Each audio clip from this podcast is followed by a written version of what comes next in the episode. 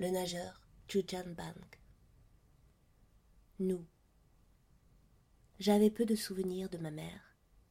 Au fond, je la connaissais seulement par les photos que mon père conservait dans une petite boîte. Des photos en noir et blanc, avec une grosse marge blanche. Ma mère à la danse, ma mère au nattes tressé, ma mère pieds nus, ma mère un coussin en équilibre sur la tête.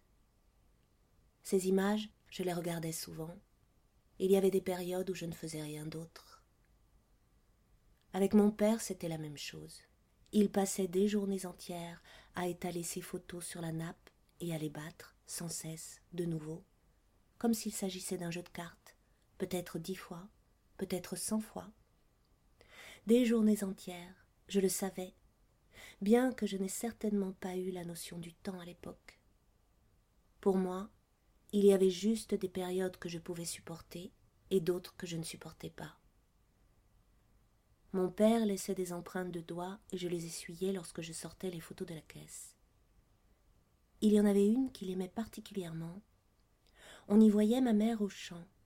Elle transportait son repas dans une gamelle de fer blanc, elle avait noué son foulard sous le menton et tenait sa main libre comme une visière au-dessus des yeux. Elle portait des sandales dont elle avait enroulé les lanières autour des chevilles. Personne ne portait de sandales à l'époque, surtout pas au champ.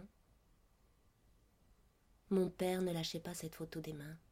Il restait allongé avec elle sur le banc de la cuisine, regardait le plafond et fumait. À ces moments-là, il n'entendait même pas le chien qui aboyait bruyamment devant lui. Il nous regardait, mon frère Isti et moi, comme si nous étions des étrangers. Nous appelions ça plonger. Papa plonge, papa est parti plonger. Papa est revenu de la plongée, nous demandions-nous l'un à l'autre. Je crois que nous n'avons jamais vu notre père sans cigarette.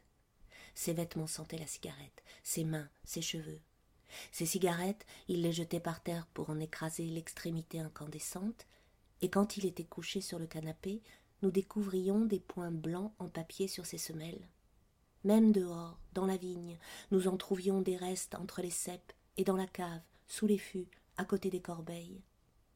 Parfois, un peu de tabac nageait dans une bouteille, et nous le remarquions seulement au moment où l'on avait déjà versé le vin dans les verres. Lorsque ma mère existait encore pour moi, elle nous racontait des histoires que mon frère prenait pour la vérité.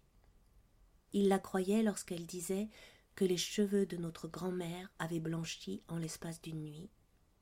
Plus tard, d'autres, constamment, nous racontèrent cette histoire, juste un peu différemment. L'histoire de ma mère qui avait quitté le pays sans un mot, et l'histoire de sa mère qui était devenue vieille en une seule nuit. Ma mère ne nous avait pas fait ses adieux. Elle avait marché jusqu'à la gare, comme elle l'avait fait bien d'autres jours. Elle était montée dans un train direction l'ouest, direction Vienne. À quel point les trains partant de notre gare en direction de Vienne étaient rares, je le savais.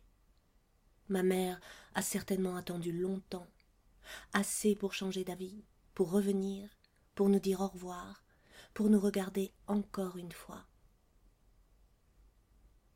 Quand elle vivait encore chez nous, ma mère travaillait en usine dans la ville de Papen.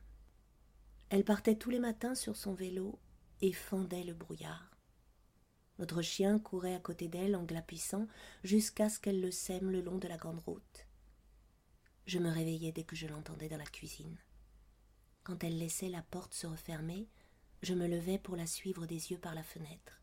J'écartais les rideaux et je secouais la main pour lui faire signe. En secret, je l'appelais la fendeuse de brouillard. Ma mère haïssait notre village.